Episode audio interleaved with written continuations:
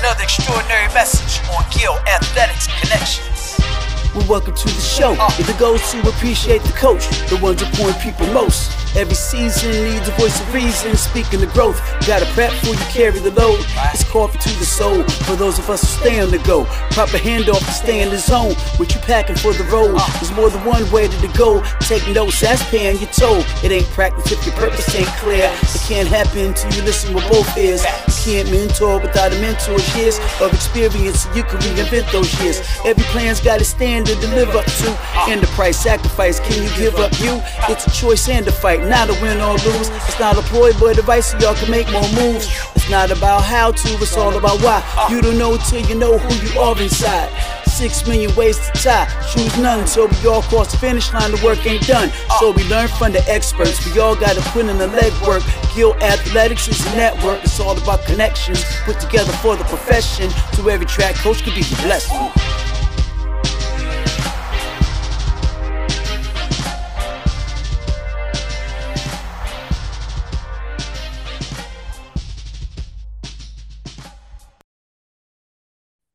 You're back right here on the Gill Athletics Connections podcast. I am so, so happy that you pressed play on today's episode. I'm humbled to be your host, Mike Cunningham, the National Business Development Manager here at Gill Athletics. And you have pressed play on the Connections podcast, where we uplift and honor coaches from around the world. It's really quite fantastic, some of the coaches we've had here on the show in the past. And today is no different. We're going to give you this is going to be probably, I'm going to go, I'm going to try to predict this, the most eclectic interview that we've had on the show. Our guest today has done, I don't know if it all is the right response, but has certainly done a lot. When we talk about the unsung heroes of track and field meaning people you know we obviously know the athletes and they're amazing. And of course we know the coaches and love them. And that's what our entire show here is to uplift and honor them.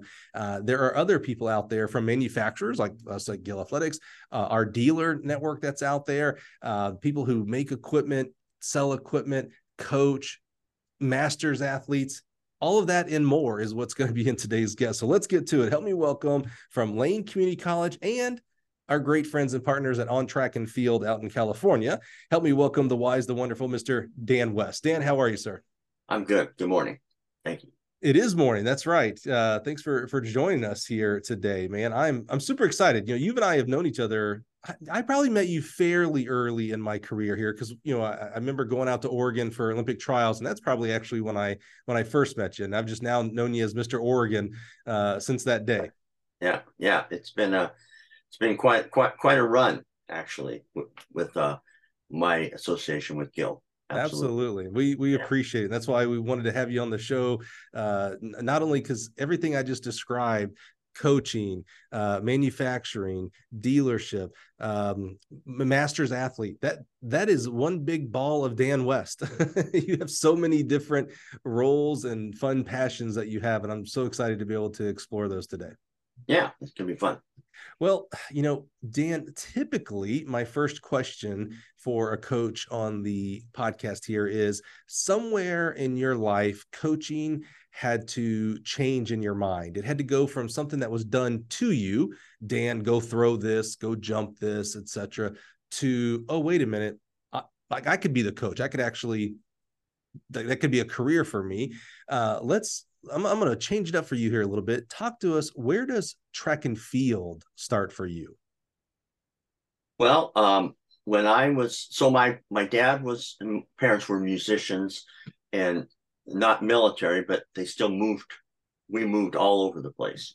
And um, so when I started fifth grade, we moved to Powers, Oregon.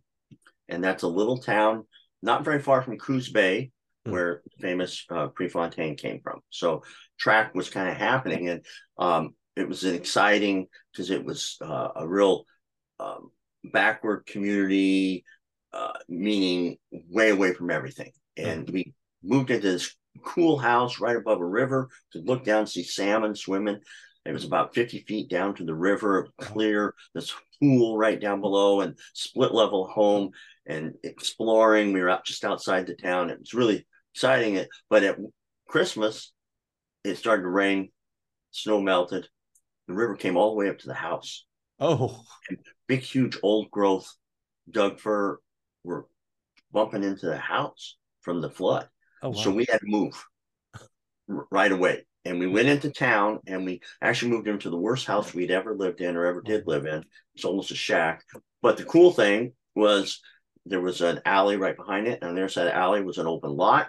And then that lot was a pile of sawdust, two two by fours with nails in them for standards, and a, a, a wooden box and a steel vaulting pole just laying there just laying there. just like yeah, it was just I, and I later I have later found out that Marty Steller built that for the kids, so kids just vaulted. So I just started pole vaulting with the kids. Did you have any idea what vaulting was before? No, no, nothing. No, I'd never heard of it. Had no concept, but that's what the kids were doing, and so I started vaulting. And at Powers, track started at sixth grade, and I was in the fifth grade. So I kept asking the coach, you know, can I do can I do track? Can I do this? And he said, not until you're in sixth grade. And I kept bugging him until finally he said, Dan, if you clear six feet, um, you can you can go to this big. There was a, a county meet in in Coos Bay, and uh, so every night, and I finally cleared six feet. So he let me go, and I have you know it's funny I have no memory of myself at that meet, but what my memory is is this big kid, you know, probably an eighth grader, right? Right. He's a monster guy, and he came run down the runway, and the bar seemed like it was a mile high, ten or eleven feet, maybe 12 maybe, Mhm. And he had a bamboo pole, and it bent a little bit, and he swung up and flew over that bar, and that was it. So from that time on, it's it's been pole vault for me. So track, I've learned to love track, and I've coached other events, but for me, it's always been the pole vault, obviously. So I've I've vaulted since that day. Every year I've cleared a crossbar now, 58 years in a row. I've cleared a crossbar every year for 58 years. And so that that just started my love affair with the vault. And and um unfortunately, well, fortunately for me, I had bad facilities and bad coaches when I had them all the way through college. Um, and I never, I never really accomplished in the vault world what I wanted to. Um, but it gave me this drive to make sure that that, especially the not knowing what to do Mhm.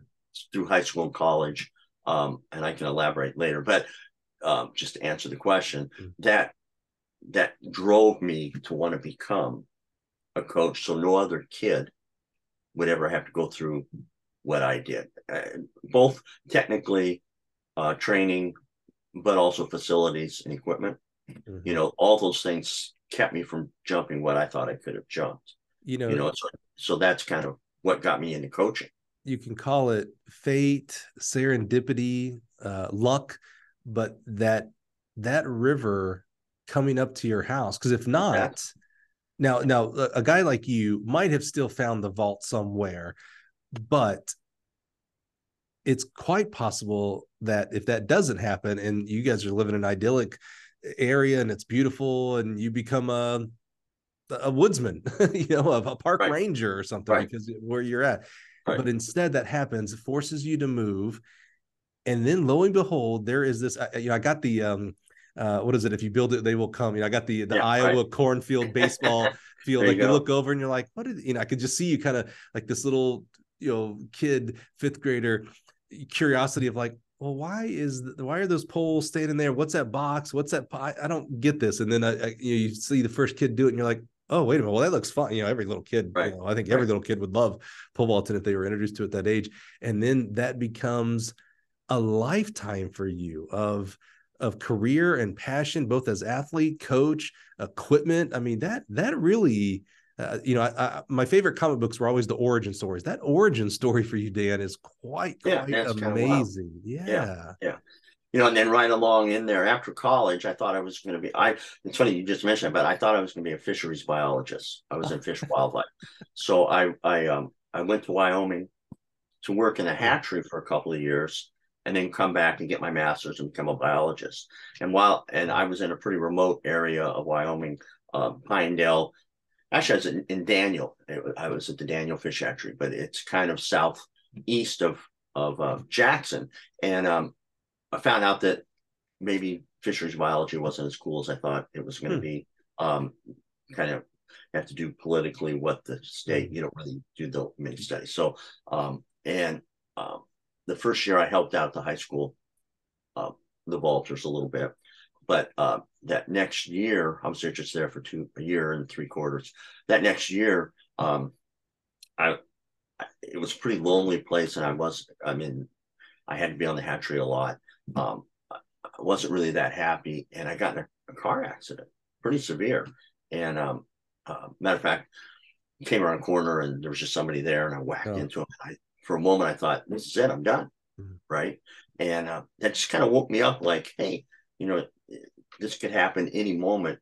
Maybe I should do what I want to do. And uh, Oh, so I, I contacted my um, senior year in college. I got it. We finally, I finally got my first time I ever had actually had a coach, Rob Stark, and um, although he didn't know anything about the pole vault, he was a great, great coach, great man.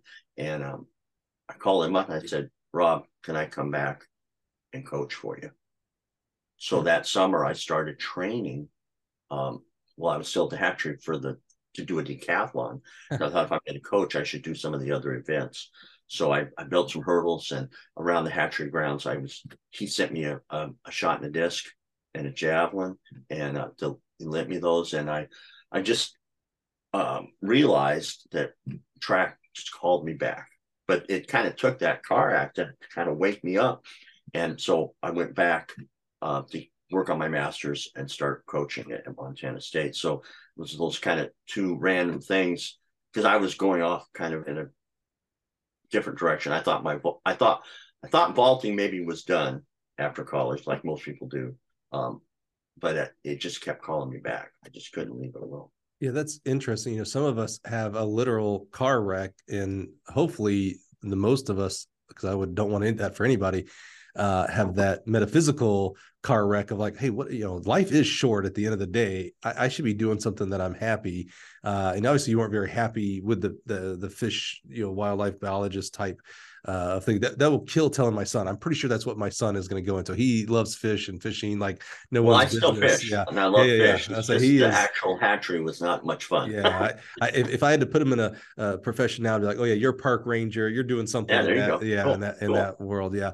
Um, so I, I'm I'm so glad that the the car crash, car accident actually didn't do anything physically to you, like you know, loss of life, limb, you know, something Right, right. catastrophic uh, for that. Um, but you were still, you mentioned you've cleared a crossbar every year for 58 years, but you so you were still even through that time frame though, you were still getting out there and, and vaulting with or without support. Right, right. Yeah, yeah. The at the I checked in with the high school coach um, that first year and um, um, asked if I could come and help the vaulters. Um, I only vaulted a couple times, but I did vault. I cleared cleared thirteen six um, at the, which was a big bar, and that you know, so I helped the kids out, you know, at the high school level. Um, and then that next summer, I started, like I said, I started training and actually uh, went up to back to Bozeman. I was from Montana State, Mhm. um, and uh, competed in my first my first of nine decathlons. I started doing those after college, but um, I never really trained. It's funny after that I never really trained for the decathlon. Um, but yeah, it's um, you know, the, the vault was such an integral part, and you know, every time we moved, um, growing up. So I was in in the uh, sixth and seventh grade in one place, then all of a sudden I was in eighth, ninth, and tenth in Columbus, Montana. But then I was in three more high schools, so I was in four high schools. Wow. So I had just kind of learned to find a way, no matter what the situation, to to vault, and that that's the one was the one constant for me. Did, did you have at each of these high schools? So now I, I went to the same high school, but before high school, so K through eight, I went to like 20 different schools. So I'm used to being the, the new guy everywhere, right? Mhm. And you have to Right. quickly find out when you're the new guy, when you go to four high schools, you have to quickly find out who's my tribe and who's not my tribe. You know who you are. Like, all right, I'm a vault. I like track. I like vaulting. So how do I figure out where those people are? And do is that even available at, at this high school? Did you have vaulting? Like uh, you said you found a way. I, respect that. But was there already a vaulting program at each one of those places, or did you have to like make it yourself on some of them? Well, there was not much vaulting at any of those high schools. Mm. Okay. So um my my freshman year, there was a 15 foot 180 pole, one pole, a 15 180. Okay. And I'm 5'3, 120 pounds. I was a little guy. So Tree I trunk. Stiff, so I stiff pulled, right? Right. Um, sophomore year, all of a sudden, this uh, community guy he had never coached. Um, matter of fact, he had bad arm from polio, uh, Bruce, and um, he just wanted to help me. And and he talked to head coach and he get me get this a 12 foot 120. How tiny is that? but- right. All of a sudden, and he he he he did some research. There wasn't much, you know, no internet back then, obviously Right. Yeah. uh, no videos even um, very few books but he found a, a book that sh- had some drawings of uh, Seagren vaulting so he we kind of figured it out and all of a sudden I was bending a pole um, I was a sophomore jumped 10-6 I, I had the best jump in the district I was the only fiberglass vaulter everybody else was still stiff pole vaulting straight pole and um, I made 10-6 uh, and I was like, man, I was on top of the world. I was the guy, you know, 10 6. but as you can imagine, pretty quickly, that was not a big enough pole. I went through it. There were there wasn't the next pole. right. Um, so that the rest of the season went very poorly Um, and uh, really bummed me out. And we moved, and we the school had one pole, a 15 foot, like 170, and then still too big for me, right? Um, and and that school didn't even have a track. They just put a box in the grass. I ran on the grass, three three burlap bags of foam, and uh, I jumped 10-6 that year as a junior. Really bummed me out because I was thinking I was going to improve. I remember one day I grabbed the top of that pole and tried to bend it, and uh, got rejected back out on the grass. So I stiff pulled, you know. And then senior year, I went to another school and um, they they bought me a 12 foot 140 damn 12 foot poles you know so i jumped 11 6 on that but then they wouldn't get me the next i went through it so i was stuck you know and they they did finally buy me a 14 140 it's a big jump Yeah. but it came the day of the of the divisional meet and they said you would jump on it and they didn't tell me what to do change my step change my handhold and i know i did and i thought Oh. you know that's the end of my that's the end of my career. Very disappointed. Um, but I went to Montana State and I just he called me back. So I walked on. And the coach kind of looked at me like, really? But he he was a, str- a really cool guy, horrible coach, an alcoholic, serious. We Mm. drank. We drank on track trips. We were the bad news bears of the track world. Oh was- my. and um, but that first year I had a bunch of guys to jump with, three other guys. First I- time I- ever, right? First time ever. Yeah, yeah. And, and I improved up to 13, almost made 13 6. I was starting to think, man, I can make this work. Uh, we did have to jump into a cloud nine. You know oh yeah. Oh, the old school. Yeah, the big Big, pillow. big yeah. bag that, and it had already been, um, it was already illegal to use those, and because they were so dangerous. Right. That's what we had. That's what we jumped into. But unfortunately, my sophomore year, everybody had quit, so I was by myself Oh, vaulting. And the same with my, my junior year, a freshman guy came in and that helped a little bit. So, and then finally, like I said, my senior year, I actually got the first time I ever had a coach. So Mhm. we had actual training. Um, and he knew I needed to do a couple of things. Some other things happened in there, but so I, I, I ended up jumping 14 8. But I should have been, you know, I really should have been a 16 to 17 foot vaulter. That I mean, I know that now as a coach, but I was doing everything wrong. Um, there's some other stories in there about that, but but just to touch, so those I just kept working because I had to vault. I just had to vault. I Mhm. mean, there's there was no question. I had to vault, um, but I didn't know what I was doing, and I was very frustrated um, by not knowing what what why can't I jump with these other guys? You know, it, it- it's amazing. I like. I, I. I- think I'm tracking with you that yeah, you could have maybe should have been a 15, 16. Who, who knows? You know, with proper equipment, proper coaching, especially in this event, the pole vault. Uh, however, the other side of that, I'm like, wow, I'm amazed that you became a 14 8 vaulter with all of this against you as well. You know, one pole a year and, you know, no, no pole vault pit, no coaching. I mean, it's kind of like I, I, see both sides. I'm like, wow, what could have been, but it's like, holy cow, you made the absolute best of it as well yeah. with what was the the cards that were dealt to you. It's quite amazing. Well, thanks. Uh, yeah, I think that's what's propelled me to become a master's vaulter. Yeah, obviously, right? You know, um, when I went back to Montana State, it took me probably five or six. The I coached there for eight years at Montana State. Okay, and uh, probably the first five was just me with with learning how to become a coach, studying, right, going to clinics, reading. There's became more materials. This was in the 80s. This was yeah. from 80 till 87. I coached at Montana State. Uh, but I had to fix all my bad habits.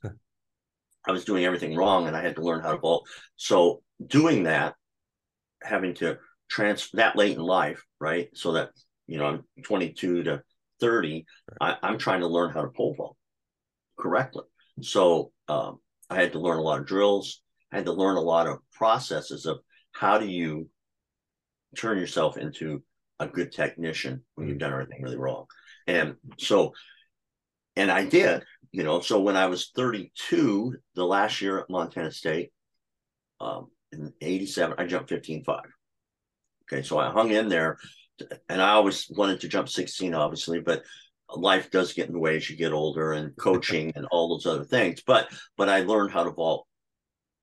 I still had a couple of technical flaws. I thought um, that I later I learned later when I came out here to Eugene. But the point I'm trying to make is that um, that really helped me in coaching well, because I learned from myself and how hard it is to change. So I understand right. that. Oh, right. See what I'm saying? And and yeah. the tricks and what you've got to do to become somebody that plants horribly or way under those kind of technical issues that can really stop you. Um, I get those every year mm-hmm. with incoming freshmen. They haven't been coached correctly in high school, right. so uh, I I have a step up on what does it take you know. Plus, since I, I, I, I train with my athletes. Nobody does that much. Right. Hardly anybody. So I vault and train, becoming less and less as I get old. Um, but my parents were musicians that that taught private lessons. My dad, trumpet player, my mom, a piano. So I grew up listening to them. No, it's like this, and they would play it correctly. Mm. So for me, that's what started. I I'm old enough now. I don't really show things correctly, but but by working out with the athletes, see, I, to me, it's like it's cheating because then they'll do anything for you. All right. With them, you know. So I've just always done that. Yeah. So, so that's kind of the synthesis of of how I came through that, which you pointed out, which is right, uh, frustrating mm-hmm. Thing that in some ways I, I'm thankful for. Some ways, obviously, I wish I had had I wish I'd had a Dan West coaching me. Right, exactly. Right, you know? But it it's what taught me how to be a, the coach that I, whatever whatever kind of coach I am today. That's what helped me get there. absolutely. Yeah. So so put a pin in that working out with athletes because I do want to ask you about that. But what I'm curious about, something that you said resonated with me about the lack of coaches that you had going through high school and college career. Um, some very well-meaning coaches, I'm sure, they just didn't know how to coach the vault. Uh, and then obviously, you know, we talk about a coach drinking. There's no well-meaning there at all. So that was that's that's a that, that's a person who wasn't cut out to be a coach. You know, that's that's right. the person, not the profession right. there. Um, but that resonated with me. Uh, say in high school, I didn't compete collegiately, but I competed in high school, and I had two sets of coaches, uh, freshman through junior year. Then we got all new coaching staff my senior year. Love them both. I, Dennis Anderson was the coach my first few years. Love him. He was a shot putter for my alma mater, Troy State. So uh, love him. But know, he knew through. He knew throws. He didn't know running, sprinting, hurdling, nothing like that. And then John Grass, who actually was uh, who just um, uh, retired as the head coach of Jacksonville State football, uh, took him to the national title. He was amazing. He was our football coach as well, obviously. Uh, he, you know, again, coached us better than what Coach Anderson did, but still was not how you train a, a sprinter hurdler, you know, the, the events right. that I was in, right. right. But I love them to death. Like still John Grass is when I see him once every five years, I, I hug him. I love him to death. Coach Anderson, right. I haven't seen in a long time, love him to death. Very, very well meaning people that you know, also had, you know, they taught and they coached football. And uh, to your point, uh, mine was in the 90s. There still wasn't a lot of great coaching education uh, readily available out there. Right. So I don't know, even if they wanted to be better coaches, that there was a lot of resources for them. I say all that to say, I also, when I decided to get into coaching, was like, I will not let that happen to my athletes. Like they're not going to be, they're not going to re- not reach their potential because of me. It's going to be because of other things, their their choices, right? So I really dug deep into coaching education. Uh, uh, formally as far as like USATF and, and such, and also coach uh, peer-to-peer education. You know, I was always, you know, I was that nerd when I was talking to a fellow coach. Well, what do you do here? Why did you do that? You know, I was always, right. here's what we do. What do you think about that? What did you do? How was your when you went back into coaching? You're at Montana State, and again, you're talking about you're in the 80s here. Still, not a lot of great resources. First of all, not a lot of great resources at, at all, and then the ones that were out there were still extremely hard to get to. Camps, clinics, videos. Uh, again, no YouTube, etc. No, uh, no real magazines you know, track and field news, of course, and tra- uh, track journal or track coach, whatever they used to call it. Uh, but there's just not a lot of resources. How did you externalize that internal feeling of like, okay, I, I, didn't get great coaching. Well, I'm going to be the best coach that I can be. How did you externalize that? How did you do that? Well, I was fortunate. Um, there was a, a great track clinic every year in Washington, Ken Shannon put on. So I was, and we, and with Rob Stark, who was the head coach my senior year, and then he was he was my head coach through that whole time at Montana State, and we went as a staff. Hmm. Um, and and actually, Montana still has a great coaching clinic in the summers, adults, and and so we went to that, and they would have outside speakers. Um, I think um, at one point um, we had an assistant, women's assistant, um, and uh, she had a friend, uh, Robert Pollard, who was uh, um, at the time was one of the top, had been one of the top vaulters, uh, one of the few earliest, maybe the, the first black guy to, to be a, a national, international class vaulter. And uh, they were friends, and she talked him into coming to do a, a clinic on the vault and some other things. Um, so I learned a lot there. Um, there was some, um, there was a little bit more literature, obviously. Um, and I studied the I had to study the other I was the jumps coach, so I had to coach mm. high jump, long jump, and triple jump. So there was a lot and a lot of carryover, obviously, with approach work and sprinting. So I there was that literature. But you know, one of the biggest things was um, I got fortunate. I had a couple of really good athletes. Mm. So I learned from them um, pretty quickly some stuff and watched what they were doing and kind of kind of followed through with that. Um, you know, before that, one interestingly, um, so one of the mistakes I made, um, and I try to help athletes. I, I, was pretty shy when I was vaulting. Um, wasn't sure I belonged in a certain sense. So I, I didn't talk. It wasn't that I didn't want to. I was just afraid to talk to the other vaulters. Mm-hmm. And um, so I encourage my guys always and gals now uh, to you know to interact with other vaulters. Um, because you can learn a lot from and, and especially you know i always have a big group so i, I want them to uh, uh, not coach each other but help each other out mm-hmm. but when you're around other vaulters similar be aware of that it happens but if you're aware of it it happens quicker so mm-hmm. uh, you know i th- i think i learned that from coaching some some better athletes you know and i i looking back at my vault career i was afraid to talk to anybody mm-hmm. so at meets, and that would have been my one chance to, you know. But a thing happened once, a little side story here that is kind of interesting. Um, after my junior year, it was the last year that uh, my bad coach was the head coach, and uh, Big Skies were going to be at NAU, and so a very limited squad. And I had jumped the best I had been jumping, but I didn't make that team. Okay, um, to go, and that broke my heart. Um, I was just really depressed. I wasn't jumping as well as I wanted to. And um, um, the last meet was kind of a last chance qualifier, but I knew I wasn't going to get to go. Um, but I was vaulting, and, and this guy, James Talley from Idaho State, he was a 15, 16 foot guy, way better vaulter than me. He walked up to me at the end of the meet and says, Why do you take off so far under? And I said, What do you mean? See, nobody had ever even said. He said, Well, you're a foot and a half under. There's no way you can jump. your foot should be underneath your top hand. I go, really? He goes, yeah. I'm like, huh. He said, that's a big deal, man. I don't know how you jump as high as you jump. So I went back and talked to the head coach, and he, this is what he always said. Well, Dan, you just got to do your own thing. Well, my own thing wasn't working, right? so I, um, I was, I said, well, I'm done. I'm quitting. I'm done. I thought I'm done. Um, so a couple weeks later, just track out over before the end of school. I thought, nah, you know, right? Both calling me back. So I asked him, can I take a pole and a crossbar home with me? He said, yeah, he didn't care. Sure. So we lived, my dad lived in um, Belfry, which is just outside Yellowstone Park in, in Montana. Uh, he was he was living on a ranch farm, renting the house. So there was this this big, huge ten foot, you know, fifty foot long, ten foot high pile of silage, right, chopped up corn. And so I built a little wood box right at the base of that. I had a down. I made myself a path through the sagebrush.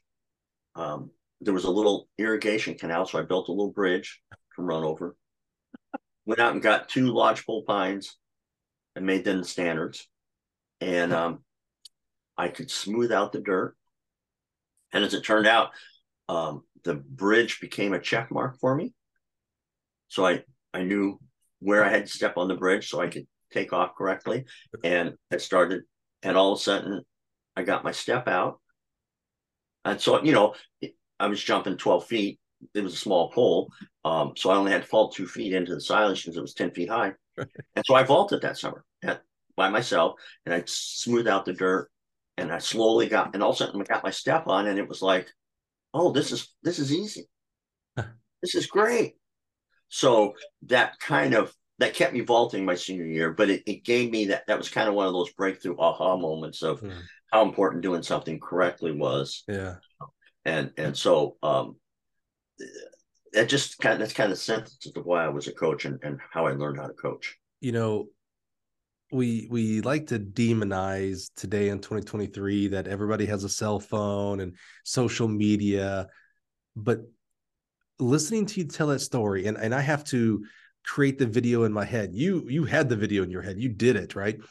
I, I sit there and go, oh my gosh, Dan, if you could have had pictures from that day from videos from that. I mean, that's like that's amazing, right? And that's what I love about cell phones and social media.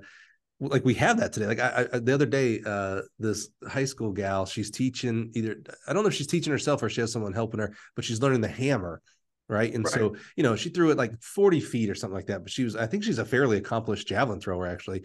And uh, and she was like, uh, you know, I'm starting to feel the turns a little bit, you know. And I was like, hey, I, I commented on it. I was like, bookmark this tweet, but you know, keep this video because in four to eight year, I don't know what year she is in high school, but you know, in, in some amount mm-hmm. of year, like you're going to be decent at it at least. I mean, right. who knows? She may go on to be an Olympian in it for crying out loud. But I bet you because she's starting early, she's going to be pretty decent, and it'll be so cool to see, you know, a video of today, today being 2029 of her throwing 180 feet. I don't know, and then right, right after that, show her right. you know the first time yeah. she threw and she threw 40. Like that's amazing. So I, I mean, yeah. for that, what you're describing there, you know, through the bushes and uh, you know, you had to build a little bridge. that's amazing, and that becomes your midpoint essentially. Yeah, uh, exactly. Like I would love to see that video, man. That is quite amazing, and really, yeah. uh, you know, the definition of "I will let nothing uh, stop me." Like I, I, will figure things out one way or or the other. I will figure it out. I love it. You, you know, you answered one of my questions I was going to ask you. I, I, remember for my own coaching education, and you you nailed it with the aha moment. Uh, one of the first clinics I went to was Marshall Goss, then the head coach at Indiana University, and he was talking about hurdles and how to coach hurdlers and spacing and height of the hurdles.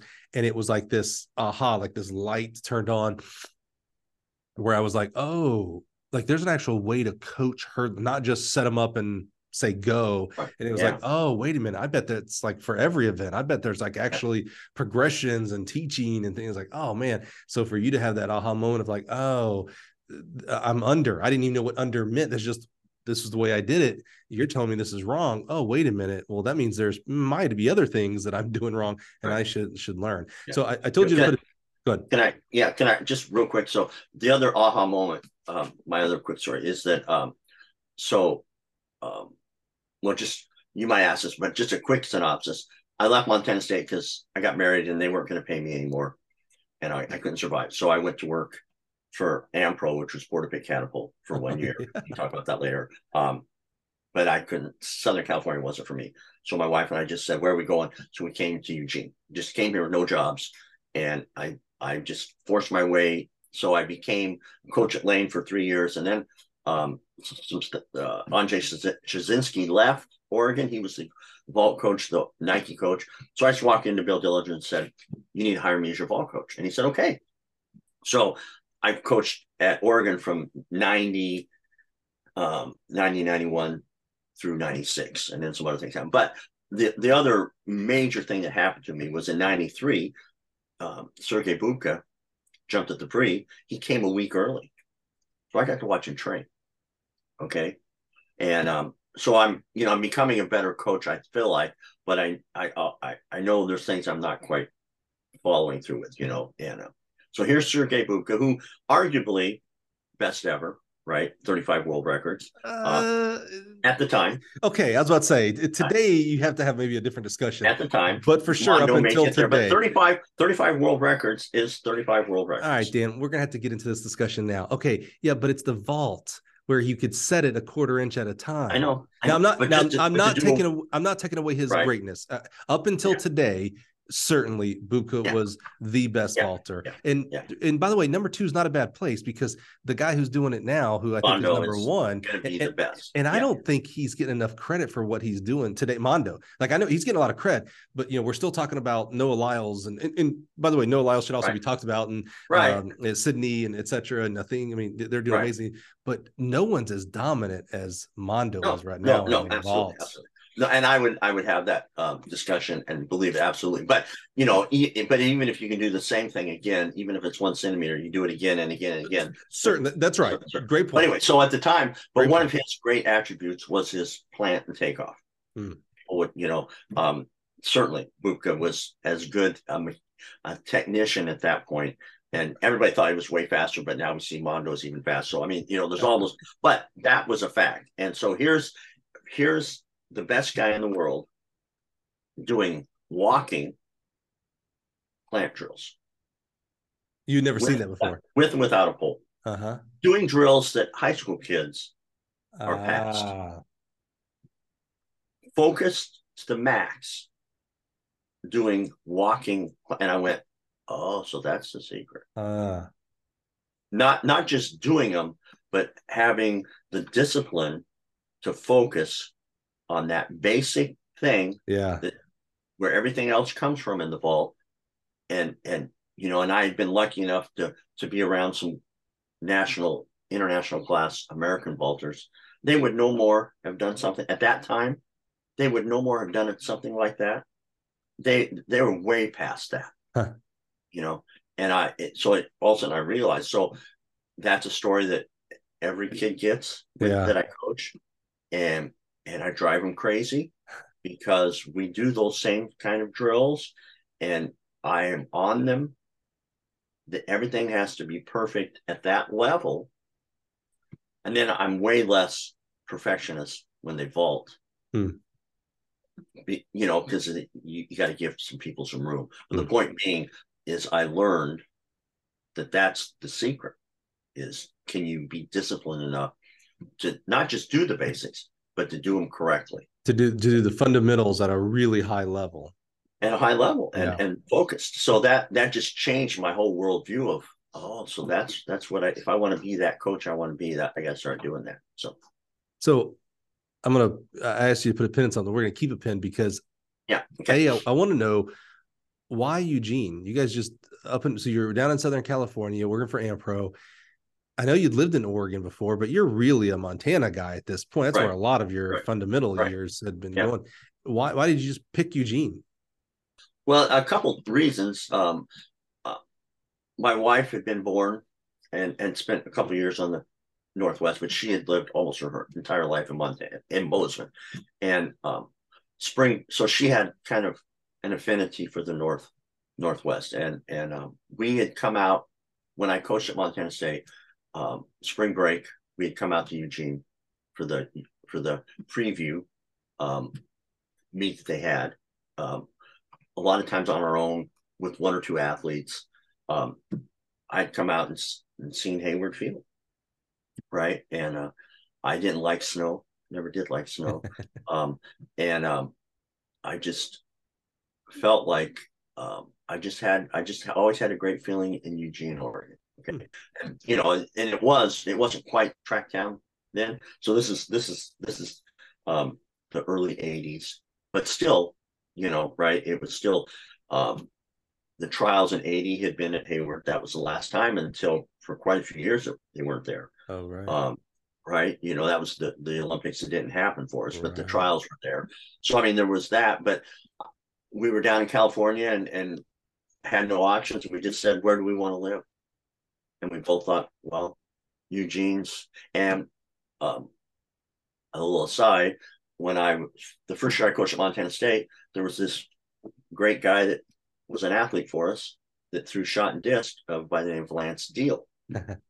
so I I I never coached Lance, but I was one of the coaches for Lance. Okay. Okay. And so Lance and and Nancy were living in Eugene. So, and Chris had a friend actually that was living in Eugene. So we thought, you know, uh, at least we know somebody there. Yeah. So we just packed up and uh, moved to uh, moved to Eugene. Lovely. You know, found a way to. We found jobs. We just found mm-hmm. a way to make it here. Yeah. Love, love Lance Deal. He's a Gill podcast alum, and my favorite trivia question about Lance, and I, will instead of asking as a question, I'll just say it. I was blown away. I visited Montana State. I don't know, probably ten years ago. I'm sure I've told you, you Dan, this story. And I go, you know, they have the records books, you know, the record boards, and I go to look at the hammer because I'm thinking, oh, of course, Lance Deal holds the school record. I mean, come on. No, in fact, I when I interviewed him, I looked it up on my phone while we were interviewing. I think he's like fourth, fifth, or sixth. Like he's down, but like he's not number two even. Like he's down. In fact, he owns the discus school record though, which I found quite amazing. But uh, just was amazed that he did not own the state right. Uh, the school record for you know the event he goes on and wins a medal american right. record i mean that's just phenomenal it's just phenomenal so you've yeah. been to eugene okay that makes sense okay i thought it was like this you know throw a dart all right we're going to go to eugene because they vault there and i'm a vaulter so that's where i'm going right. so the, the second part of that story though dan that just was like i got to hear more about this you said you walked into bill dellinger now come on if you're going to make a mount rushmore of college track and field coaches a lot of people are going to have him on the mount rushmore This is a big time coach. And you just walked in his office like, hey, you need to hire me as your vault coach. Well, not quite in those words, but almost. so uh, I had been coaching at Lane and had had some success with some kids. Um, and um, Andrzej Shazinski had did a you know a great coach, obviously, uh, but he was more focused on his his group had more post collegians, Olympic athletes. Um, so uh, Nike kind of pulled their funding for him. So right. Andrzej quit coaching, and um, I mean there was a big gap there, and it's the vault. You need somebody that's you know. So I just I just thought you know, and it was a little scary, a little intimidating, but um, you know, and there's nothing like being kind of young, you know, right?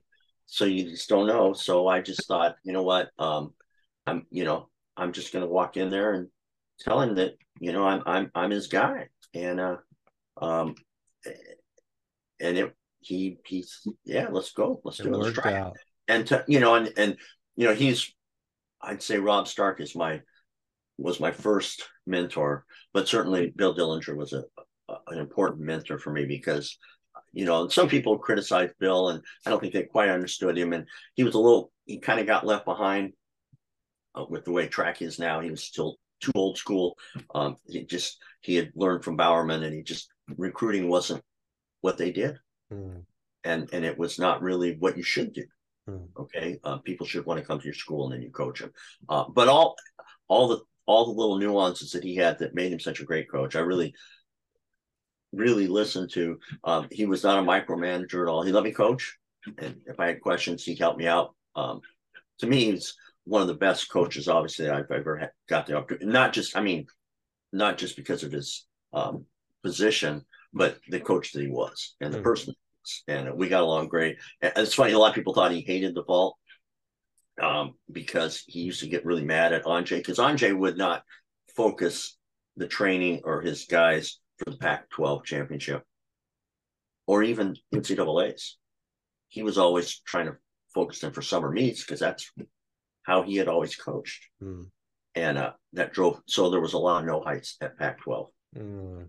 So Bill was, but Bill loved the vault. And uh, he he had actually wanted to, he wished he had been a vaulter. He was a, a, gymnast in high school along with a distance runner. So so we got along great. He loved it. And um, I think he liked my passion, my energy level. So those years were great coaching with him. And I, I feel like I really learned a lot. Well, that's cool. W- were you still practicing with the athletes at Oregon yeah. as well? Yeah, yeah, you let me you let me train. So I'm curious about that because I've I've had this thoughts philosophy of that topic, but it's usually typically born around distance runners and coaches, uh, with a distance coach running with their athletes, both in maybe their more casual long run, right. uh, and even in workout, you know, repeat 1Ks, whatever. And I've always, and I can remember having this discussion back when I was a high school coach. So This is back in 94, 95, long, long, time, or 95, 96, long, long time ago. And and I'm sure you know we're we're all just kind of a mashup of other people. You know, you talk about Dellinger right. and other coaches. You know, people speak into you, and you know things that resonate with you. You kind of you carry on. So I'm sure I heard this from someone else.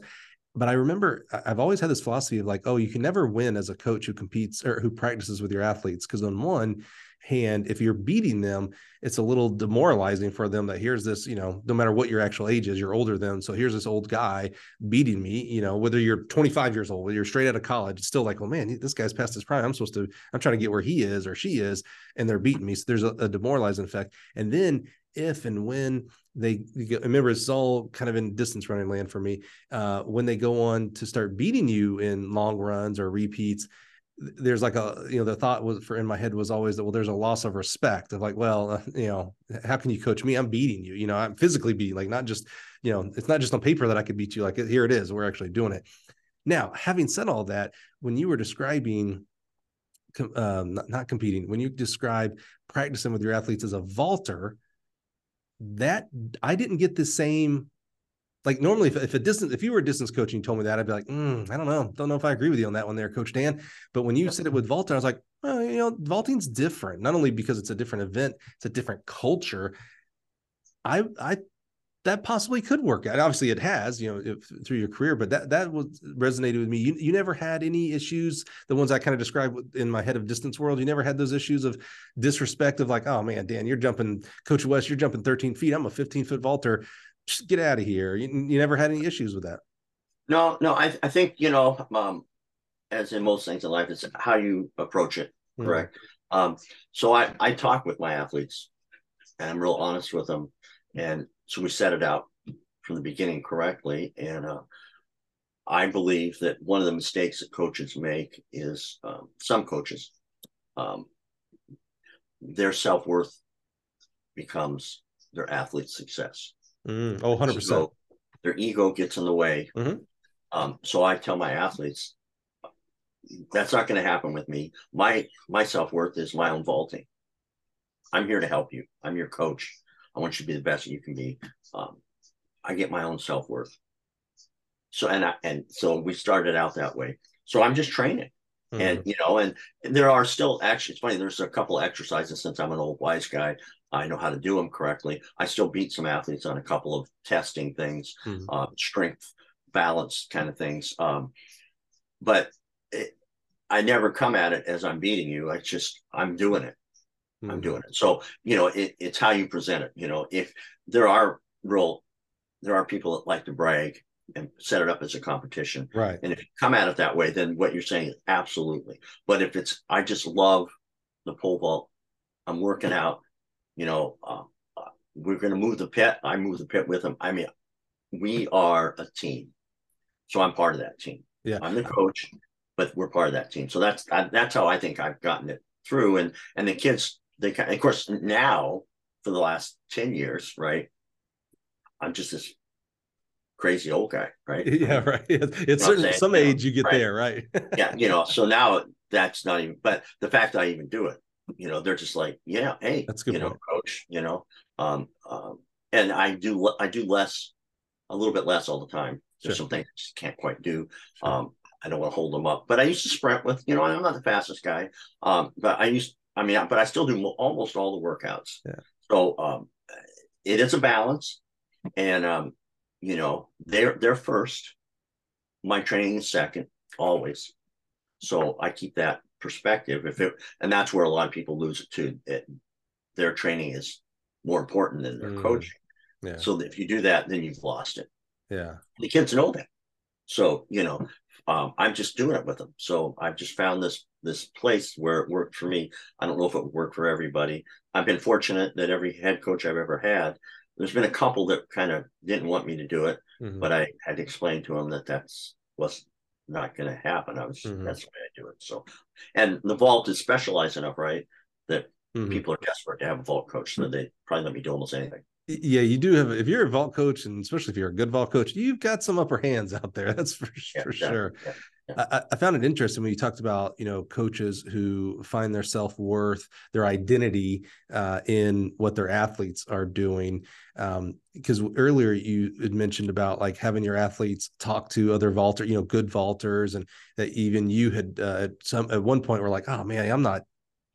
I'm gonna paraphrase this in my words. Uh, so correct me if if I'm misspeaking here a little bit. Uh, like, oh, I, I'm not worthy enough to talk to this 18 foot. I'm, I'm a 12 foot vaulter, and I've seen that. And what's interesting, I I had that a little bit as well, but uh, I'll see that with when we have. You know, on a, we we try to have at least one teammate here at Gill who's a vault specialist, right? Right. Um, and even like you know one who just uh, was here and now works for Anheuser Busch of all companies. He's amazing. We love him. Uh, in fact, he was on the the Gill podcast. River Morrow. River was a, you know he's, he was an okay vaulter. I mean, first of Right, all, right. I never vaulted, so you're amazing if you clear any stinking bar in my book. But um, but you know he wasn't a, a- a national qualifier or anything like that. But he was a good, solid, uh, you know, mid major, whatever you want to call it, at uh, Coastal Carolina. Um, but he and I would have talks, and be like, "Hey, yeah, you know, let me introduce you to Jeff Hartwig. You know, Jeff's a good friend of mine." I'm like, "Oh, let me introduce." He's like, "Oh, I don't, mm, I don't know, man. That guy jumped six meters and American record holder." And I was like, oh, yeah, no, it's just Jeff, bro. Like, I know he he he jumped really high. I get that, but you know what? He's just, I mean, he's a, he's a normal person. Like, that's something he did really well. But like, he has a lot of other things that who he is. You know, he's uh, you know, he's a father and he's a friend and he's a reptile, you know, uh, breeder. Like he's that's not his Right. identity. Just like it's not your identity that you were. Uh, I can't remember what Rivers PR was, but it's like that's that doesn't that doesn't jive, man. Like you, you, you know, you you have passion for the vault, so you should be able to talk to the Brad Walkers, the um, Yep. uh, Derek Miles, Toby Steve. You know, th- those are they're Right. people first that happen to do something really amazing, but they're people first. So I, Absolutely. I, I love that uh, kind of reminder of like that's not your identity. Who you are, your PR, while is extremely important. No one's a bigger fan of PRs than I am. That's not your identity. That just happens to be what you have done in that specific event up to this Right. point. You know, and there's quite a few events in track and field that are like that, but uh, certainly the pole vault humbles you pretty quickly. Mhm. And um, you know, if if you if you're authentic and and you, you give it your best shot, you run down there and you plant the pole and bend and get upside down, um, then you are, you have everybody's respect Yeah. the vault world, whether you're a 10 foot vaulter or a 20 foot vaulter. And and if if you don't have any airs about you, or if you're not defensive, if you're just there, then you're accepted. And that, that is a beautiful thing about the vault. And obviously, the vault, we are a pretty close knit community. Yeah. So you can be a part of that community, which was a, a lesson I learned along the way too. That, oh, I can be a part of this, Mhm. you know, right? Um, one time at the summit, I was vaulting and uh, I, you know, I must have been 45, between 45 and 50 in that time frame. And uh, I was getting myself pumped up to jump 14 feet. It's a good jump for my age group. Yeah. And Toby walked by and got all pumped up with me. Toby Stevenson. So, you know, uh, those things happen. That's cool. right? Yeah, yeah. So, yeah, yeah. Yeah. Yeah. And at the end of the day, if you're a vaulter, you end like your whole career, you end as a failure. You lose every you you un, you're unsuccessfully for ninety nine point nine percent vaulters. You're ending on failure. So it's a little different ball game just for that Yeah, alone. absolutely. so you are at Oregon for I think you said six, seven, eight years, somewhere around there. Right. What what why why leave? What happened? Um, NCAA. Mhm. Um, I had a, a really good vaulter, Jeremy Williams, and um, he um, he jumped 17-8 at Washington State. Um, getting ready to jump 18. He was a, a decathlete somewhat too, but mostly a vaulter. And uh, after that meet, Bill called me and said, Dan, I hate to tell you this, but there's a rule I wasn't aware of. And, you know, the rules on volunteer coaches have changed. Mhm. And that was the year where um, we were a split program, men only. Um, so you get three Hmm. volunteer coaches, a cross country, and indoor, and outdoor, but you could only co- you could only travel with the season that you were designated for. Hmm. So I was the indoor coach. So that means we got busted. I couldn't travel. Huh. And I thought, oh, what? I'm volunteering and now I can't even go to the meets. Yeah, this seems really dumb. Yeah. I'm not, I'm not doing that. I'm not doing it. I'm not, you know, and, and Jeremy went to the pack. He got second at, at Pac 12s down in Tempe, but he made some mistakes going to poles, right? And then he went to nationals. And and uh, Bob Fraley told me, man, it's too bad you weren't there because Jeremy really needed you. It was a little swirly wind, and he, you know, Mm. he he had a chance to have been, you know, 18-4 and play, spin an All American. Um, and I just thought, you know, it's bad enough you're not paying me. Now you're not gonna let me go to meet, so I'm I'm done with this. So I just um coached some high schools and opened people and masters people for a few years. Um, the end of the 90s, and then in 2000, um, another one of my really good friends and a guy that uh, helped mentor me, but Grady O'Connor, who it's funny, he had actually been an athlete at, at Oregon, um, football player, intermediate hurdler, um, but he was the the head coach at Lane Community College. Hmm. And Grady at that time in 2000, he said, he said, Dan, you got to come out and co- I need a vault coach, and you can come one day a week, two days a week, whatever you want. I just need somebody. So uh, that's when I started back because I had coached at Lane Right. from 88 to 91. For a couple of years there, I coached both at Lane and at U of O, Hmm. and then realized that that maybe there was an NCAA violation potential there. So I quit coaching at Lane. So in 2000, I started coaching at Lane again, and um, I've been there ever since. That So- had to be like a dagger in your heart. You know, again, Fraley, one of the pioneers of, of pole vaulting for us in this era, to say, hey, Dan, boy, too bad you couldn't have been there. He really could have used you. And through no fault of your own, it's not like you chose a, a different event or, you know, to not go. Oh, that, I mean, th- that's like devastation for coach.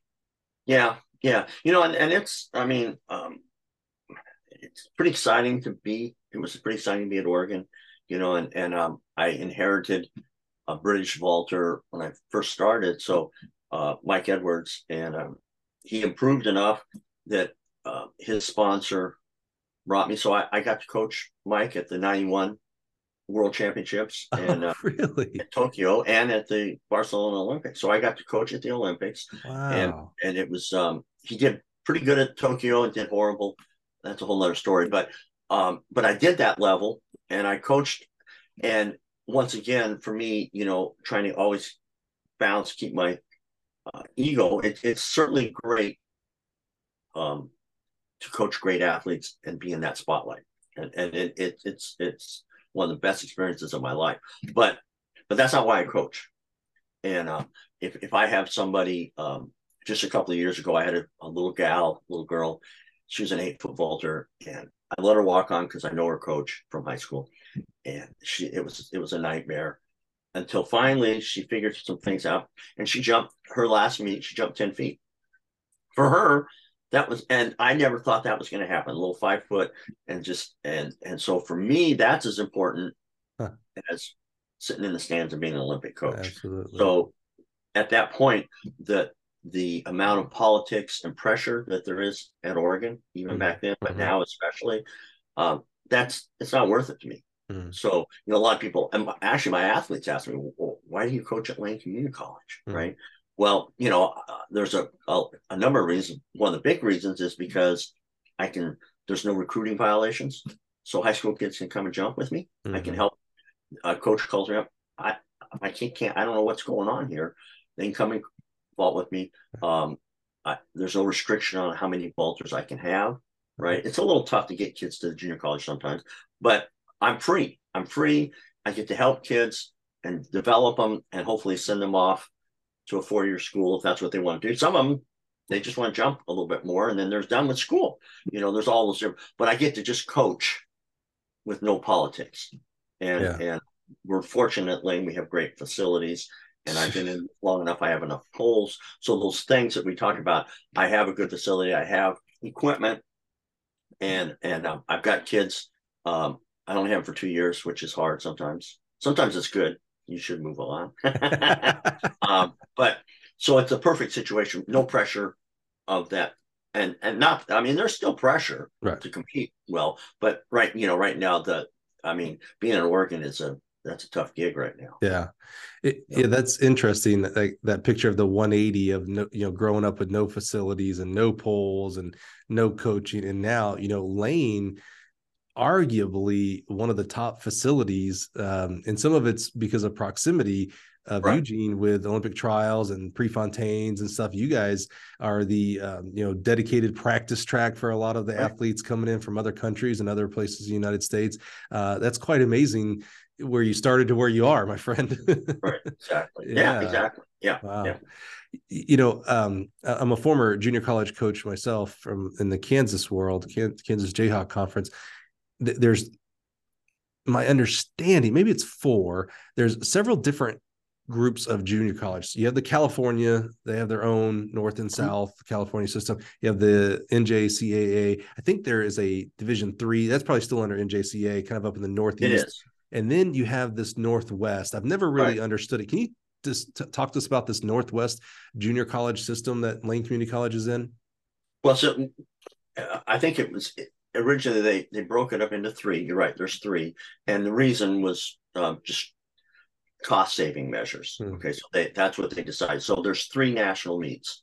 There's California. There's the Northwest Athletic in NWAC, and then there's the rest of the country, which seems kind of strange to me. Mhm. but but but there's enough schools in California, obviously, and the Yeah. NWAC is is Washington, Idaho, um, Oregon. Really, that's it. That's Yeah. it. That so so we have our own championship meet. So there's and each each of those three, uh, the top three placers are all Americans. So there's nine all Americans each year, and and three national champions Mhm. so we have um you know as in track we go to meets all over the place um but we have our championship meet Hmm. we have we have a regional meet in oregon uh, right before NWACS that is a championship meet just the Mhm. oregon schools um but that's just a thing that we do ourselves Mhm. um it's not but yeah it's it's a um it seems kind of strange and it would be nice if there was one national meet maybe but you know finances being what they are so that's why they've done that To, to your knowledge, have they ever talked about assimilating into the NJCAA? Because I, I- get travel and and budget. Come on, you know, Right. you and I, we get budgets better maybe than anybody. Uh, but you know, New York is still coming to wherever the NJCAA and know, Florida and wherever. right, yeah, right. I'm not sure why they've Yeah. done it that way, but that's that was the rationale. that's interesting. And so yeah, that's just the way it is now. So And you're under your own separate rule book there. well, uh, it, it's our conference. I mean, all junior colleges, the rule book mostly we follow the NCAA rule book. Okay.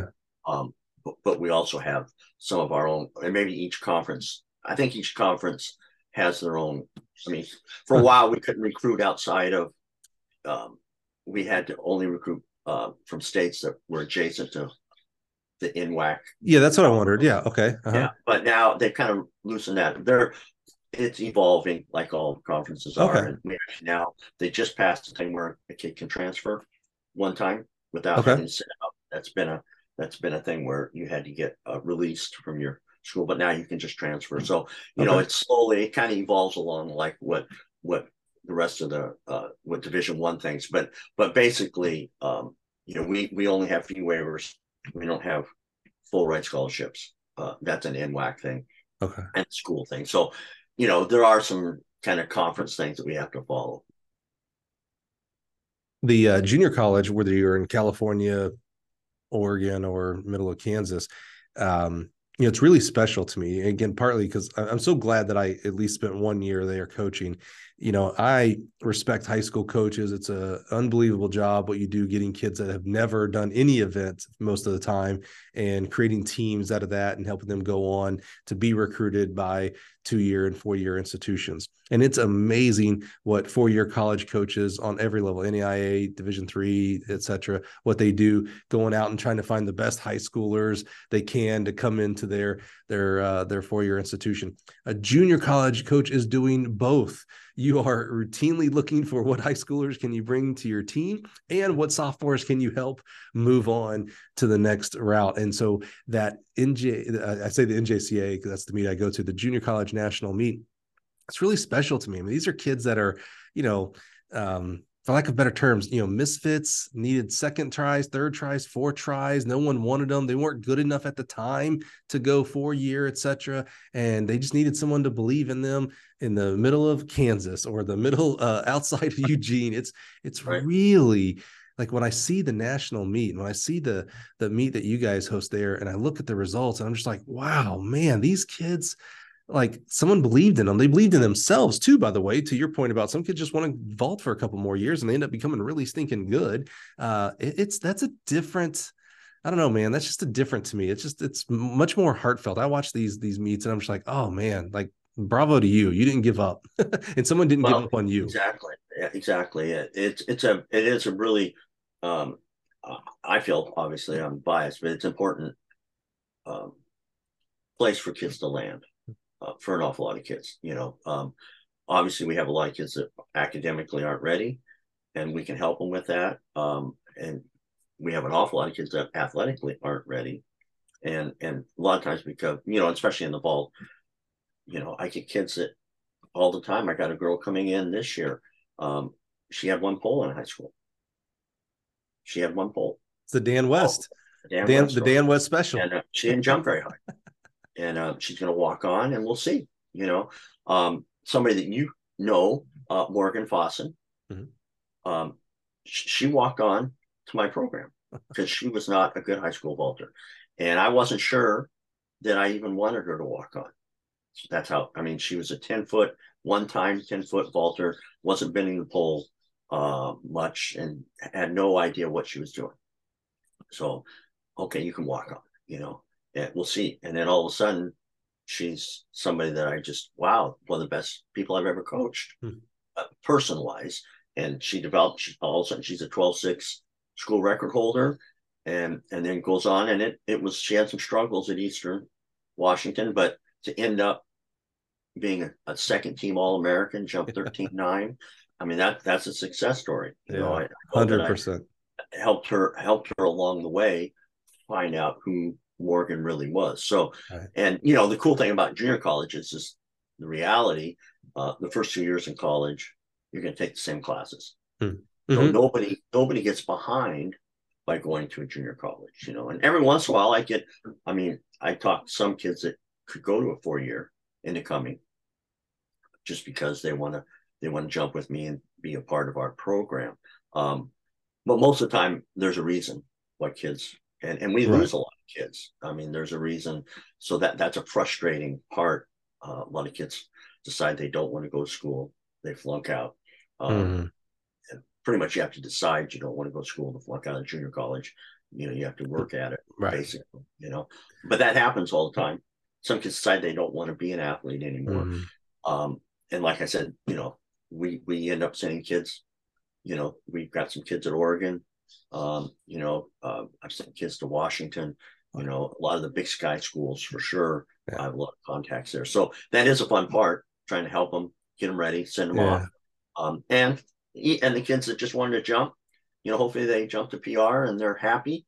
Um, you know, and so many kids that are trying to decide if they want to stay or not. I I tell them, well, you know, someday you're going to be 45, 50 years old. You're going to look back and ask yourself, why did I quit that? What could I have done? I said, so here's your, you got the rest of your life to work.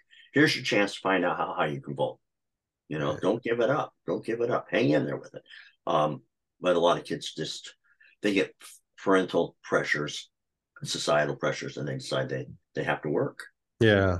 They, they don't, they don't hang in there, which I think is unfortunate for them. They got, to, they, they'll realize down the road, we all we all have to work at some point. Why not take advantage of that college experience?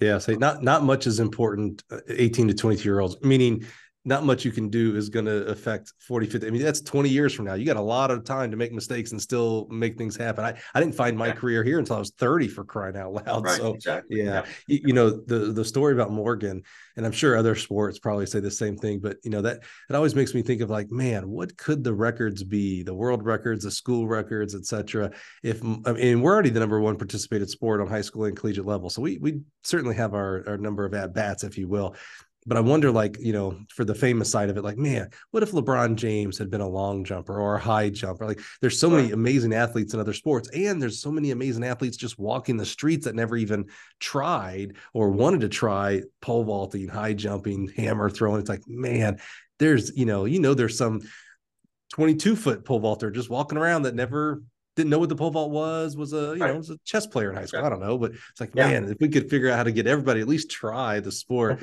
I, I, just know there's some athletes that we have just missed yeah. just because they're not they're not in the sport, not in the sport. Yeah, absolutely. So you know, here at Gill Athletics, you know, we're manufacturers, so we we make the equipment that is out there. So pits and hurdles and poles and um, discuses. I mean, it's quite amazing. I always tell people it's kind of like Willy Wonka's chocolate factory right across that wall, right over there. It's quite amazing what the men and women do back there. I'm I'm in awe. It's like black magic to me. We bring in this stick of steel, cut it, weld it, paint it, voila, there's a pole vault standard. it boggles my mind. I'm just not a a handy guy. And then we have this great, great partnership with companies around the country. And the company that you work for, Dan, and worked for as long as I've known you, uh, on track and field, uh, first with the great Ron Morris. And we, you know, we're going to have to have a story of a Ron story here because, uh, you know, you don't get to become a gold medalist in the pole vault and have a vaulter on the show without you know talking about that. Uh, and now uh, Steve owns it. Steve Ringgold there uh, doing a great job. You guys have um, there at On Track have represented uh, and served coaches around the country. Uh, I always think of it California, but I got to remind myself first of all, you're not in California and you serve lots of coaches. And On Track is a very national company uh, doing a great job representing Gill equipment to high school and college coaches around the country. How did that start? How did you get on with Ron Morris at On Track?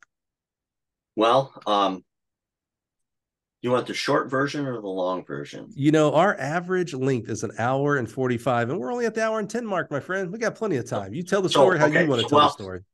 I'm I'm I think I am a little unique in in my position as an outside sales guy. So mm-hmm. so it took um, a pretty strange path to get me where I am at today. So it it starts, it really starts um, in 1987.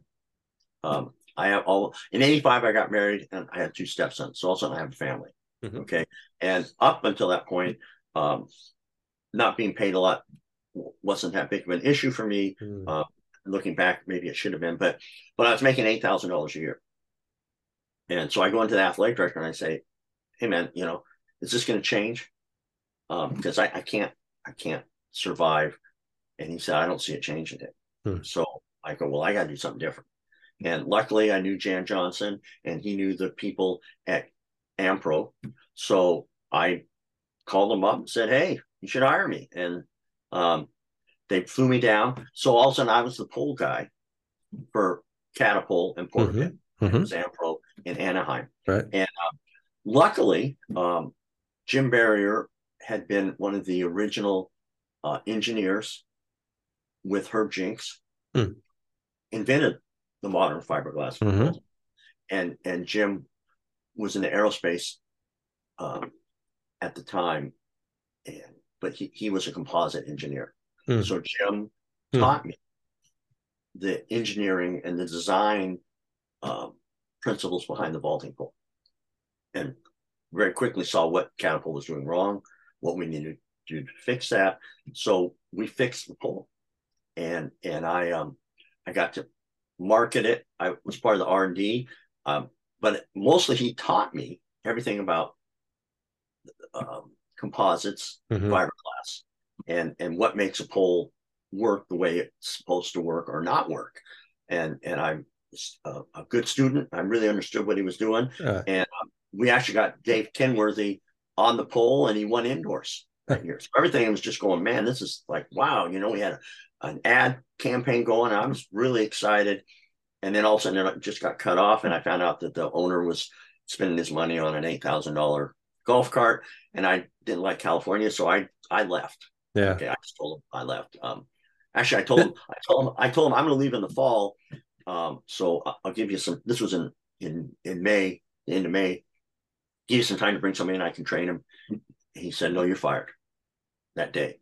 Wow. So we, all of a sudden uh, we were just out in the cold in in L, in in Anaheim, going home. Oh, I guess I should have kept my mouth shut. Didn't realize that. So so we came up to Eugene, um, found some other things to do. But when I started coaching for Bill Dellinger, he talked Dick Held, who Mhm. invented javelin, Mhm. to hiring me for Oregon track equipment. yeah. Um, knew nothing about javelins or discus. Started as just a grunt labor guy, but by three or four years, I was running. Dick did not want to have to do that, so I was actually Ron Johnson. and I were supposed to be running it, but Ron really didn't want to do anything, so I was running Oregon track equipment. I built all the discs and and and and, pa- pause right there for a second because we have to give some historical context to this just here a little bit. Um, you know, our average listener here is uh, 35 to 40 years old. So you just named, first of all, go back to Ampro. You, you named Herm Jinks the godfather of fiberglass vaulting poles. Is that fair to say? I mean, absolutely, yeah inventor. you, you you know as a vaulter as we you know i've heard now your story and obviously you know it feels like if i were to to cut your arm you would bleed vaulting poles i mean that's or, or maybe shards of fiberglass Yeah, there you go. so you have to be thinking a little bit like a kid in a candy store when you're there working on vaulting poles. I mean, you came through, Oh, you yeah. started with a steel in your back alley, you saw bamboo and you see the progression of fiberglass, and you're in the muck of it, in the middle of it, learning it, fixing it, market. I mean, that's Yeah. Out- outside of being a full-time coach, that seemed like that was maybe a dream job at that Oh, absolutely. Yeah, yeah, very, very exciting. And, and then and that, that goes south a little bit but now you go to oregon track equipment ote oregon track equipment and you're working with dick held. Come on. Legend. Ron johnson. Come on. Legend. I mean eh, bill dellinger the owner. I mean that's Yeah. you're, you're in a really special time with really special people in regards to specifically the equipment side of track and field which we all know how intensive equipment Right. for track and field is Oh, absolutely. You know, and the javelin is such a special implement, uh, aerodynamic, even though they changed the rules not as much as it was. But Right. the things that Dick invented and did, and you know, once again, I was a good student, Yeah. and um, I learned everything that Dick wanted to teach me um, about not just the process, but why we were doing it, why the you know, and the OTE comp still has a world record Mhm. you know, even though everybody wants to throw carbons, but the what he did to make that javelin the best javelin that's ever been Yeah. um, new rule and the old rules he had the world record with the old rule javelin too Yep. so there was specific things that he did to make a javelin fly far and he was he was a genius yeah. Absolutely and uh, Huh. so to work with him and to learn that was was really you know um, it was it was a great opportunity uh, some hard times because we were a little tiny company trying to make it um, but but i you know the discus was real i really loved the discus building the discus um, fixing some things uh, you know and, and our discus won the olympics in 96 Riedel threw it um, so that was a big deal for us you know and Sure. and and um you know and of course at the time Pukstys was the top javelin thrower and he would send his javelins to us and we would rework them every year to make them just barely legal so they Right. would fly and those are the javelins that Zelezny would borrow step all his records with were were Tom's javelins. So so to be a part of that was really pretty amazing but, but we weren't making it. We were we didn't have the backing financial backing. Right. and, and the hurdle great you know we had the automatic hurdle and Mhm. it was a craftsman we were a little craftsman shop right uh but it it was almost costing as much as we were selling stuff for so we were so luckily this crazy company uh who you know and i don't know if you know this but in 90 1990 i worked for Gill Really? know I didn't know I that worked- part. No. uh because 91 actually because um i coached dave hodge for a fall before Okay. he came left. Uh, I had a connection. I called him up once again. I, there's a theme there. Said you need to hire You me. You need to hire me. Um, but but so they tried it. But you know, at the time there was no internet. right. hardly. So uh, having somebody work offsite, it just didn't work. Yeah. I I I tried. They tried. We we just gonna make it work. There's just no way, you know. Um, so I had I had that connection, and so luckily Gill bought OTE, Mhm. And um, you know you brought all the the the Gill javelins out and all the discus stuff, and and um, so from 98, 99, right in there till 2004, I ran the plant. Right.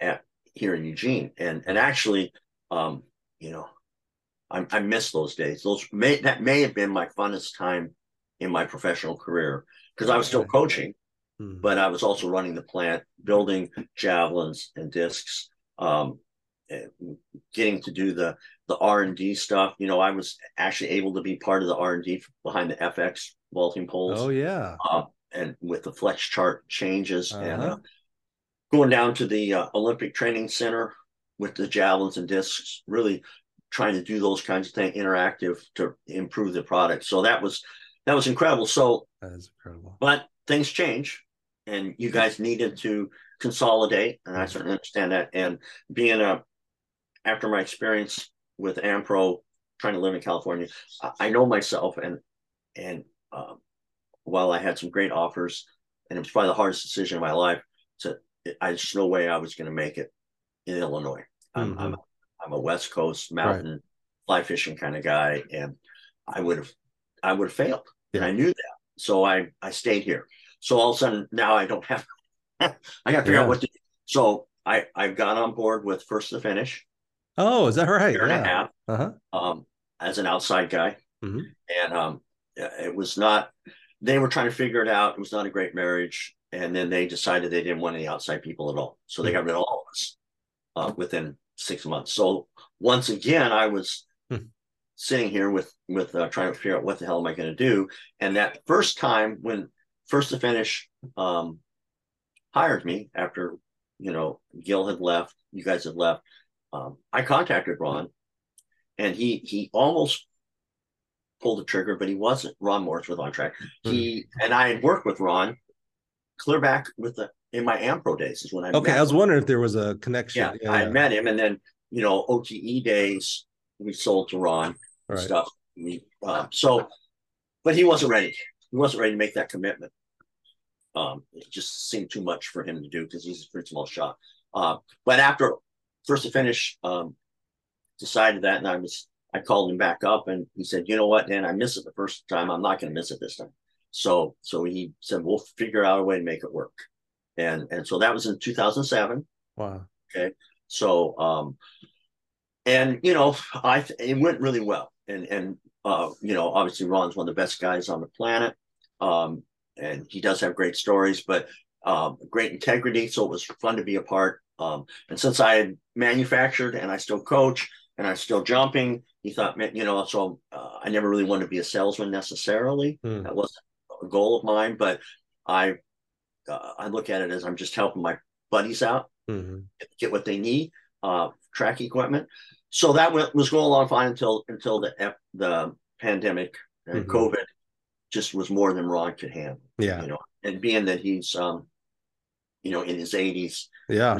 much. So basically OTE shut down. And I, you know, so once again, what what the hell am I going to do? And luckily Steve Ringgold, who's a great guy and uh, energetic and smart, um, brought on track back.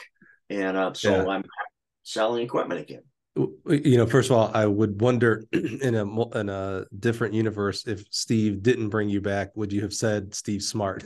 He was obviously very smart to, to keep, you're like he's very smart he kept me on he brought me on he's very, Yeah, a yeah. very intelligent man uh, and you know steve we love you we you know we you'd be intelligent no matter what we get it we get it.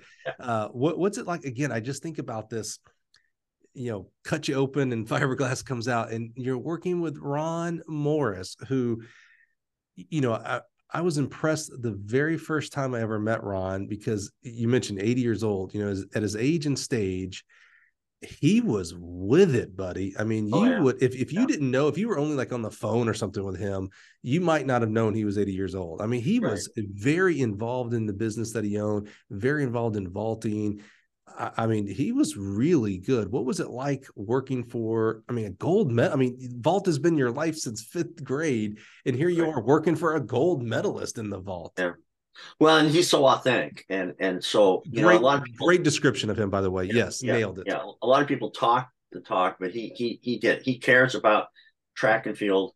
Um, so it really it was about getting equipment to athletes and coaches to help him out, you know, and and of course, um, he he was um also a tough nut because you know he some of the things that he did, you know, I mean, he had the high school record at one time, the national high school record on on um, bamboo. He jumped Hmm. 13, three or six, 13, between somewhere in there. Um, and then to get onto steel in college, um, you know, and and get to the Olympics, he jumped 15-8. And most of the guys in the steel back in that era were big guys, big strong, because you had to be, and he wasn't. Hmm. Um, so he was a great technician. So he learned how to vault really well. Okay. And uh, you know, he's got great stories about bad pits, talk about bad pits landing, not just in sawdust, but in sand, Mhm. sometimes jumping 14 feet, landing in a in a basically a long jump pit. I mean, just uh, incredible. Um, but then everybody quit when fiberglass came because, and except so there was a, a new batch of young guys that had started on steel, but all the all the guys that had been jumping steel quit, and he didn't. Hmm. He kept jumping. So 15.8 was right at the world record. He had shots at the world record. And then he jumped 16.6 and a little bit on on glass. So and and probably the most amazing thing about him, I'm just telling these stories because it says who he is. He never no heighted Huh. In his whole career.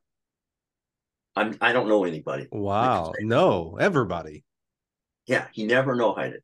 And um, so you know, that just kind of that's who Ron Morris was. And um, you know, um, he coached for a while, um, but he wasn't that wasn't his passion.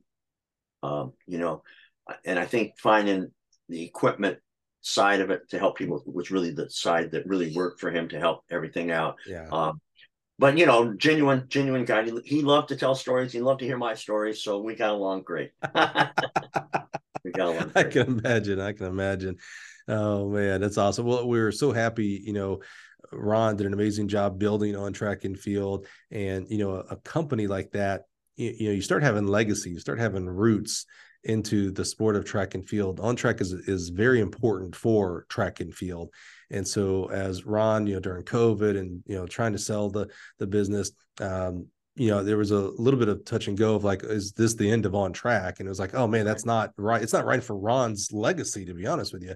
And so I was very happy when Steve Ringgold, you know, came along, purchased it, and uh, and again, you know, obviously was very intelligent by keeping you uh, going on there as well. So, um, what's it been like? You know, I, I don't, not a lot of people know what we do. You know, what what you do, Right, serving right. coaches with uh, Yeah. track and field equipment. You know, and, and it, it- let me say it here loud and clear everything you see in our catalog Dan West and on track sells. It's not a they only sell this or that or whatnot. They full line. They're one of our great great partners out there.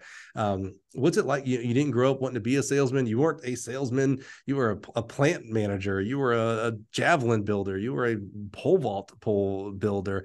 What's it like transitioning to sales? And I think, and you're probably gonna say it again when you talked about helping my buddies get equipment at the end of the day, what our job is is to serve others.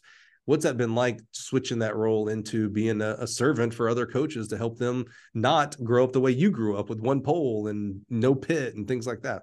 Well, yeah, you say it, that's exactly it, you know, and and it's um there's a balance there. There's some challenges, right? Because we all have budgets, and and so um you know some equipment uh, doesn't really matter.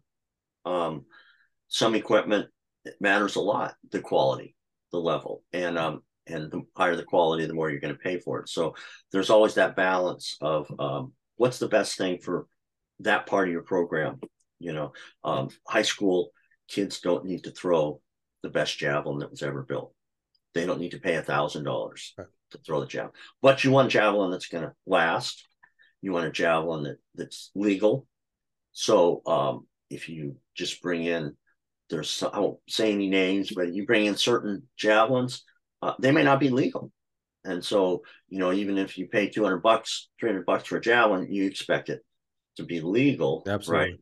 So you, you there's that balance. There's um there's a lot of challenges being in an on track because um you know uh, with the internet and with larger entities out there that can beat you on price. Hmm. and and coaches want the best price obviously because they they have a li- very limited budget. So you, you're trying to find that balance Mhm. you know all the time um of making sure you match the quality and the workmanship of the product to what that coach needs you know?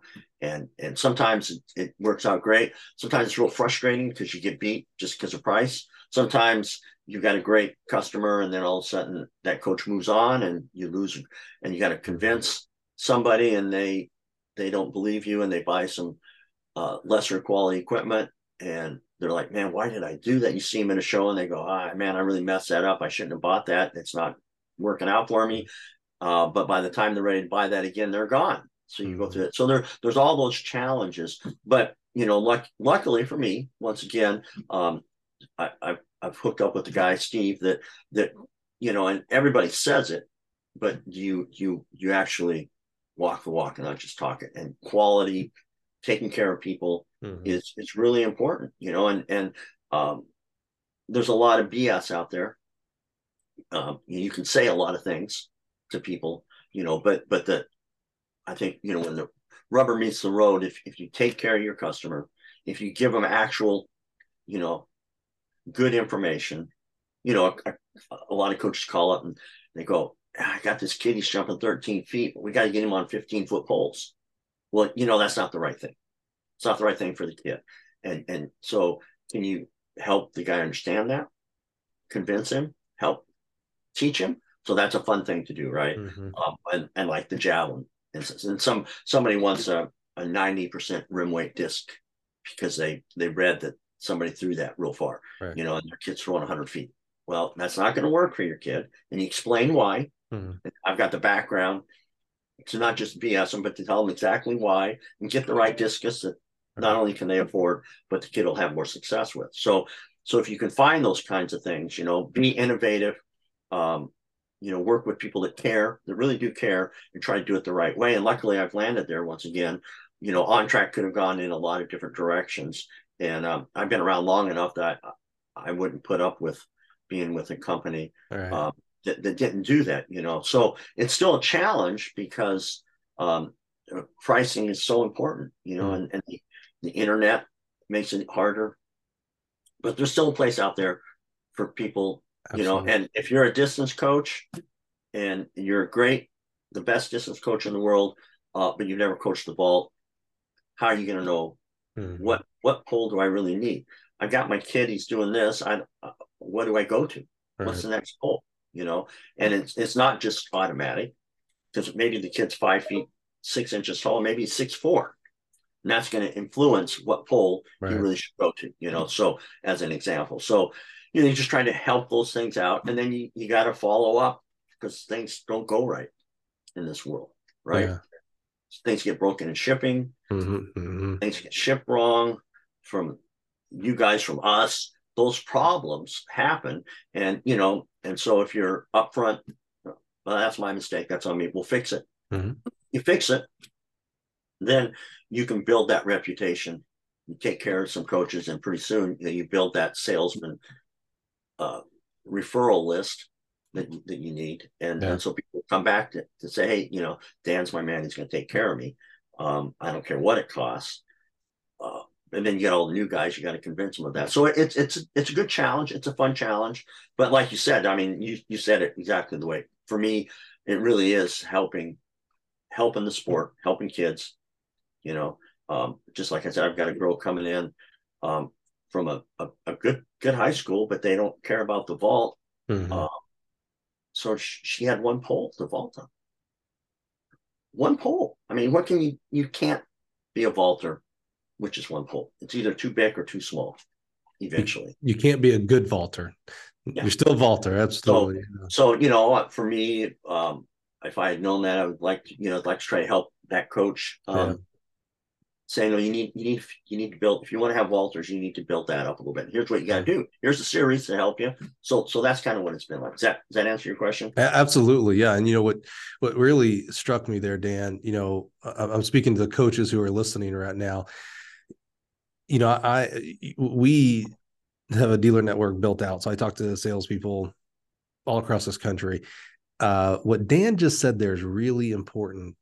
If you're looking for who to purchase track and field equipment from, find you a sales professional that's different than a salesman, by the way. The salesman conjures up the used car salesman, the snake oil salesman. A sales professional serves their customers. Find you a sales professional that will try to talk you out of buying something. That's that's key to me. When I hear a sales professional like Dan say that, my ears perk up and it's like, oh, yeah, this is a, a person you can trust. Because the person who doesn't have your best interest at heart says, "Oh, you want that ninety percent rim weight discus for your hundred foot thrower? Sure, you want your money. Have you ever heard that? It's your money. Yeah. Well, Yeah. is your money, and we know how limited and how important that money is to you. Whether you're a mom buying that for your kids, or your own personal money, or you're a coach taking it out of your budget that they don't give you enough of. Find you a sales professional that will try to talk you out of something. Like, hey, I'd rather you take that. Let's. I'm just going to make up numbers instead of you know paying 700, 800, whatever that discus might be. I'd rather you buy five $100 discuses that are in this rim weight. And now you're getting more reps for that kid. And that person's going to go from 100 to 110, 120, 130. And you know what? When they get to 180, 190, maybe, maybe, Right. maybe they need to throw that. But guess what? Not everybody needs to throw that either, by the way. Find that person, and that's the person that's going to sell you your big ticket items, your pole vault pits, your your hurdles, your cages, uh, with an honest and fair deal. They're gonna they got your best interest at heart. They're not trying to get every single dollar out of your budget. They're there to help you make your budget work for you. Anytime you hear a sales professional say that, your ears should perk up and be like, "Oh, I should at least talk to this person. Like this person is some trustworthy person." The salesman, the saleswoman that just says, "Hey, it's your money. You want that? Sure, I'll sell it to you." Uh, they got their their best interest at heart at that point.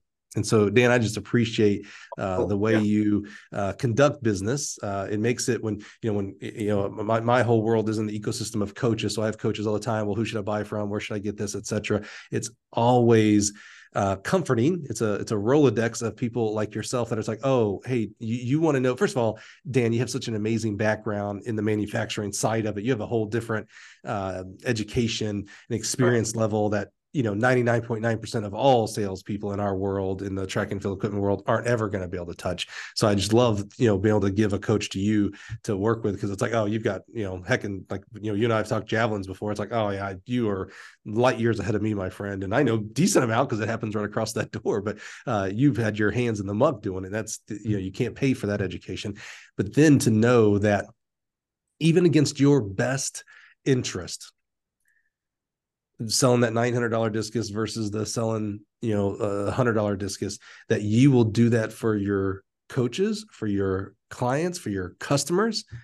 That is what builds and that's why you built the reputation that you have built today. Those people who have worked with you i've talked to a lot of those coaches before and they're like oh yeah yeah dan's dan's the man. That's the guy that's who i go to. That's my guy I don't have to worry about a lot of things because I have Dan on my team, on my staff, almost, if you will. Dan's my equipment manager, if you will. Uh, that is just what makes life a lot easier, not only for myself, ourselves here as a manufacturer, uh, having you represent Gill Athletics equipment out there, but also as coaches out there. It's just, uh, you've got so much going on, coach recruiting, coaching, paperwork, NIL, transfer portal, et cetera. It's your own lives. you have your own Yeah. families Yeah. and passions and Right. charities. Right.